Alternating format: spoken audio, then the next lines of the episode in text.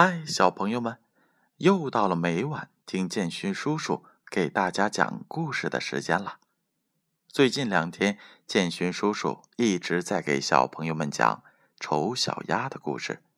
那今天将是丑小鸭的最后一集。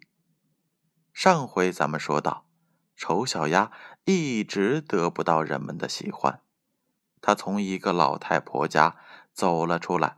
走到了广大的世界上去，可是这个时候，秋天到来了，树林里的叶子变成了黄色和棕色，风卷着它们，把它们带到了空中飞舞，而空中是很冷的，云块沉重的载着冰雹和雪花，低低的悬着，乌鸦站在篱笆上。冻得只管叫，呱，呱！是的，你只要想想这个情景，就会觉得冷了。这只可怜的小鸭，的确没有一个舒服的时候。一天晚上，当太阳正在美丽的落下去的时候，有一群漂亮的大鸟从灌木林里飞出来。小鸭从来没有看到过这样美丽的东西，它们白得发亮，颈项又长又柔软，这就是天鹅。它们发出一种奇异的叫声，展开美丽的长翅膀，从寒冷地带飞向温暖的国度，飞向不结冰的湖上去。它们飞得很高，那么高，丑小鸭不禁感到一种说不出的兴奋。它在水上像一个车轮似的，不停地旋转着，同时把自己的镜像高高的向它们伸着，发出一种响亮的怪叫声，连自己也害怕起来。啊！他再也忘不了这些美丽的鸟儿，这些幸福的鸟儿。当他看不见它们的时候，就沉入水底；但是当他再冒到水面上来的时候，却感到非常的空虚。他不知道这些鸟儿的名字，也不知道它们要飞向哪里。不过，他爱它们。好像他从来没有爱过什么东西似的，他并不嫉妒他们，他怎能梦想有他们那样美丽呢？只要别的鸭子准许他和他们生活在一起，他就已经很满足了。可怜的丑东西啊！冬天变得很冷很冷，小鸭。不得不在水上游来游去，免得水面完全冻结成冰。不过，它游动的这个小范围，一晚比一晚缩小，水冻得厉害，人们可以听到冰块在碎裂的声音。小鸭子只能用它的一双腿不停地游动，免得水完全被冰封起来。最后，他终于昏倒了，躺着动也不动，跟冰块结在了一起。大清早，有一个农民在这经过，他看到了这只小鸭，就走过去，用木棍将冰踏破，然后把它抱了回来。农民把小鸭送给了他的女人。他这时才渐渐的恢复了知觉。小孩子们都想要跟他玩，不过小鸭以为他们是想要伤害他，他一害怕就跳到了牛奶盘里去了。牛奶溅的是满屋子里都是，女人惊叫起来，拍着双手，而这么一来，小鸭就飞到了黄油盆里去。然后又飞到了面粉桶里去，最后爬了出来。这时，他的样子才好看呢。女人尖叫了起来，拿着火钳要打他。孩子们挤成了一团，想抓住这只小鸭。他们又是笑又是叫。幸好大门是开着的，他钻进了灌木林中新下的雪地里去了。他躺在那里，几乎像昏倒了一样。要是只讲他在这严冬所受的苦难和灾难，那么这个故事也就太悲惨了。当太阳又开始温暖的照在大地上的时候，他正躺在沼泽地的芦苇里，百灵鸟唱起歌来。这是一个美丽的春天。忽然间，他举起翅膀，翅膀拍打起来，比以前有力多了。马上就把它拖了起来，飞走了。他不知不觉的已经飞进了一座大花园。这苹果树正开着花，丁香在散发着香气，又长又绿的枝条垂到了弯弯曲曲的溪流上。啊，这么美丽的风景，真是美丽极了，充满了春天的气息。三只美丽的白天鹅从树荫里一直游到它前面来，它们轻飘飘的浮在水面上，羽毛发出嗖嗖的响声。小鸭认出了这些美丽的动物，于是心里感到一种说不出的难过。我要飞向他们，飞向这些高贵的鸟儿。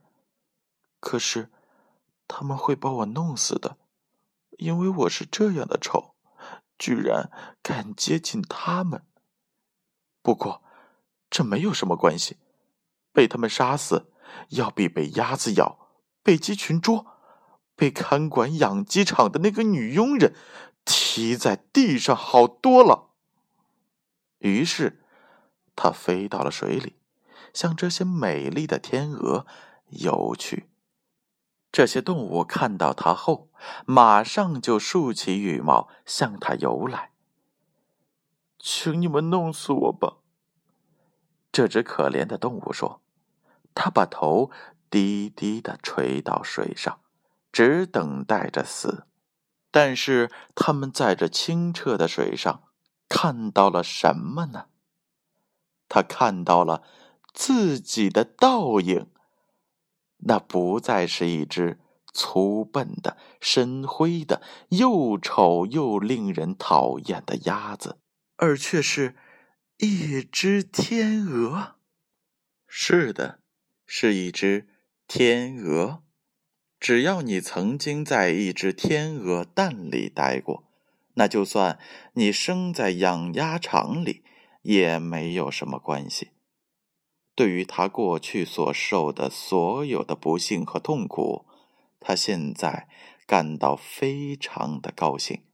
他现在清晰的认识到，幸福和美正在向他招手。许多大天鹅在他周围游泳，用嘴来亲他。花园里来了几个小孩子。他们向水上抛来许多面包片和麦粒。最小的那个孩子喊道：“你们看，那只新天鹅！”别的孩子也兴高采烈的叫了起来：“是的，是的，又来了一只新天鹅！”于是他们拍着手，跳起了舞蹈，向他们的爸爸和妈妈跑去。他们抛了许多的面包和更多的蛋糕饼到了水里，同时大家都说：“这新来的一只最美，那么年轻，那么好看。”那些老天鹅不禁的在他面前低下头来，他感到非常难为情，他把头藏在了翅膀里，不知道怎样办才好。他感到太幸福了，但他一点儿也不骄傲，因为一颗好的心是永远不会骄傲的。他想，曾经怎样被人迫害和讥笑过，而他现在却听到大家说他是美丽的鸟中最美丽的一只鸟。紫丁香在他面前把枝条垂到水里，太阳照得很温暖，很愉快。它扇动翅膀，伸直细长的颈项，从内心里发出快乐的声音。当我还是一只丑小鸭的时候，我做梦也没有想到会有这么多的幸福。好了，小朋友们，这就是安徒生童话当中的丑小鸭的故事。事实上，这是一只。美丽的天鹅，但是因为它生在了一个鸭场里，鸭子觉得它与自己不同，就认为它很丑。其他的动物如鸡、狗、猫也随声附和，都鄙视它。他们都根据自己的人生哲学来对他品头论足。有的说。你长得真是丑的厉害，不过只要你不跟我们族里的任何鸭子结婚，对我们倒是没什么大的影响。他们都认为自己门第高贵，了不起，其实庸俗不堪。相反，丑小鸭却非常的谦虚，根本没想到什么结婚。他觉得，我还是。走到广大的世界上去好。就在广大的世界里，晚上他看见了一群漂亮的大鸟在灌木丛里飞来飞去，它们飞得很高，那么高，丑小鸭不禁感到说不出的兴奋。这就是天鹅。后来，天鹅发现丑小鸭。是他们的同类，于是便向他游来，用嘴亲吻它。原来丑小鸭自己也是一只美丽的天鹅，即使它生在了养鸭场里，那也没有什么关系。这篇童话一般都认为是安徒生的一起自传，描写他童年和青年时代所遭受的苦难。